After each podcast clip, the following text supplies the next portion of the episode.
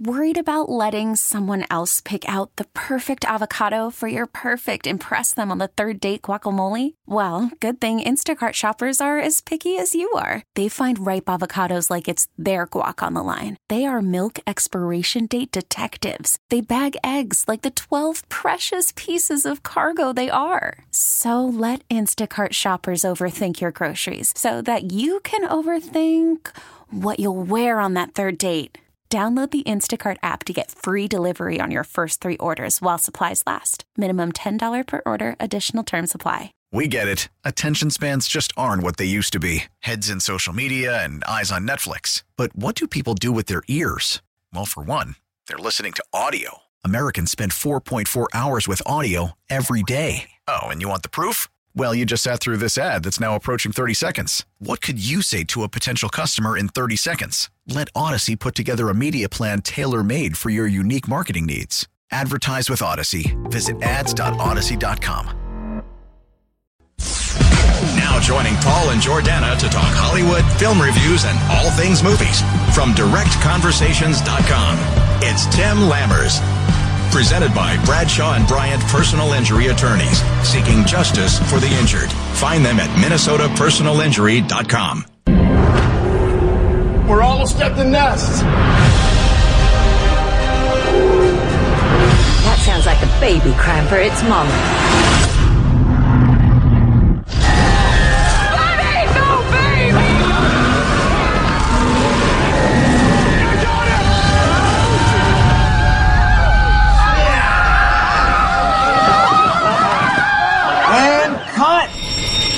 Now that was a great take. I hope it makes me laugh. I really do. Tim Lammers is back. His movie reviews are brought to us by Bradshaw and Bryant Personal Injury Attorneys, MinnesotaPersonalInjury.com. Uh, Tim, this one is called The Bubble. Welcome back, my friend. Well, thank you, Jordana, and hello, Paul. And um, you know, I, yeah, I normally have a theatrical release uh, during the you know the Fridays, but we're on Thursday. I was on a mini vacation earlier this week, so I'm bringing you a Netflix movie instead called The Bubble. It takes place within the pandemic. It's not a comedy about the pan- pandemic. That would be wrong. But uh, a movie that's set with a bunch of narcissistic actors set within a bubble. Uh, you know, remember the bubbles they put Yeah, like the course, NBA, sure. they played in a bubble and so they isolate a bunch of people. So the bubble is actually uh, about uh, this multi or million dollar, hundred million dollar movie uh, me, being made in a in a bubble in England. And uh, so again, the actors are narcissistic. The director is too artsy fartsy. I mean, it's about it's about the worst of you could possibly imagine for uh, Hollywood. So yeah, it's basically about the making of a bad movie that isn't so bad. Um, I know a lot of critics have been ripping on it, but and it's not a great movie, but it is it is for what it's worth, kind of funny. And they got a lot of big stars in it too. I mean, you got Yeah. David Duchovny, you got um, yeah. uh, Pedro Pascal, of course, from The Mandalorian. Uh, Leslie Mann, uh, of course, she's married to Judd Apatow, who uh, co-wrote and directed this thing. So it's basically a spoof about a bunch of overpaid, overprivileged movie actors um, and and I kind of like that when they call Hollywood, you know, when Hollywood calls out Hollywood in a way, in a way, Yeah. you know. So this is this is fun. Is it great? No, but it's it's it's okay. It's funny. By the way, Tim is joining us on the John Schuster Coldwell Banker Hotline. And, and Tim, thank you. I, look, this sounds like pure escapism to me and, you know, calling Hollywood what it is. Uh, so I'm going to check it out. You've just got back from a trip. Where were you? You were in South Dakota? Yeah, actually, uh, my family and I we went to Deadwood. I was actually calling you from Deadwood on uh, a Tuesday, um, Oh. but I took a page out of the David Josephson uh, uh, playbook. DJ, you know, he had a recommendation. He says, you know, there are deals out there, nice places.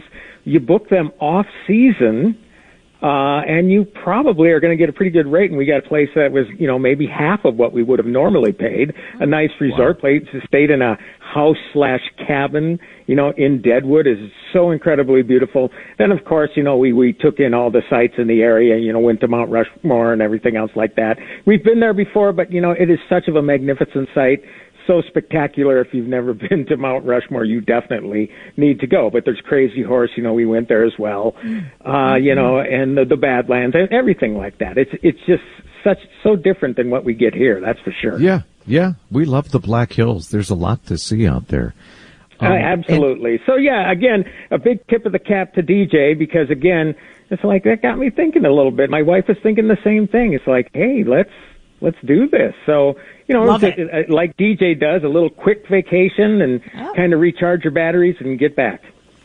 See the pre- Tim, travel I, I, preacher DJ, it's working. Yeah, I know. Look at his head. He's not going to be able to get out the door of the studio here. but uh, no, I DJ does have some really good advice, and so we I, we look forward to that segment every Wednesday at uh, five twenty here on CCO. It's kind of fun about, how the segments can interact, huh? How about, how about yeah, that? The movie yeah, segment well, and Dave's segment. That's good. Cross promotion. Hey, talk about Will Smith. Uh, you mentioned that there's a double standard going on here. How so? Well, you know, obviously the big thing that people have been complaining about is, look, if you're going to take away Will Smith's Oscar, there are several other very, very uh, bad people that are, you know, you know, have gotten away with, or not gotten away with, but haven't gotten their Oscars taken away, mm-hmm. like a Harvey Weinstein, et cetera, et cetera. Well, again, you know, the big question has been um, what justifies actions in Hollywood. I mean, Will Smith did this during the Oscars after all, and it's up to them to do whatever they want. And from what I understand, they had they finally had their emergency meeting this morning to determine just that. But now there's this actor named Ezra Miller who seems to be causing, allegedly, a lot of huge problems off the set, so much so that uh, reports are surfacing that his role as the Flash, which is a big movie oh. franchise coming up, he was part of the Justice League, is to mm-hmm. pause that production and decide where do we go from here with this actor. So the big double standard people are talking about is, boy, everybody's coming down hard on Will Smith because of one instance, whereas this alleged bad behavior has been going on and on and on and on. Now, within this article that I'm reading, they're saying, yeah, well, he's a mid-level actor, and that's why nobody pays attention, and that's why there are no big calls for cancellation, as opposed to this other thing happening on the world's biggest stage during Oscar night. So whether it's a double standard or not, I don't know, but it's certainly it, it seems to be coming to the forefront that you know actors are going to have to start paying for whatever bad behavior they're you know anything that they're doing off screen. You know, it, it mm-hmm. seems to be coming back to a, a bite a lot of actors now. But actors often have bad behavior. I mean, my goodness, who hasn't had a fall from grace? But, who hasn't gotten into a bar fight? Or I'm not going to say rehab is is a fall from grace because that's a, a, real problem. But my goodness, they you know even uh, Tiger Woods, who's getting all this praise now for coming to the Masters after his alleged sex addiction thing. I mean, my God, we won't have anybody in Hollywood if if they can't get in trouble anymore. Yeah. Well, you know, I guess one thing I thought about is you know you're talking about Hollywood holding these actors to double standards. I don't know if it's so much Hollywood as it is social media because all of these hmm. cancel deals going on with Will Smith, it's not Hollywood actors necessarily calling him out. Yes, there are some, but it's Twitter users and the hashtags and growing to become viral, you know, all that sort of stuff. So I don't know. It's it's like those worlds colliding now. Um, yeah, yeah. You know, where you can't really. Uh, well, look, how many times have we seen it where somebody would say something,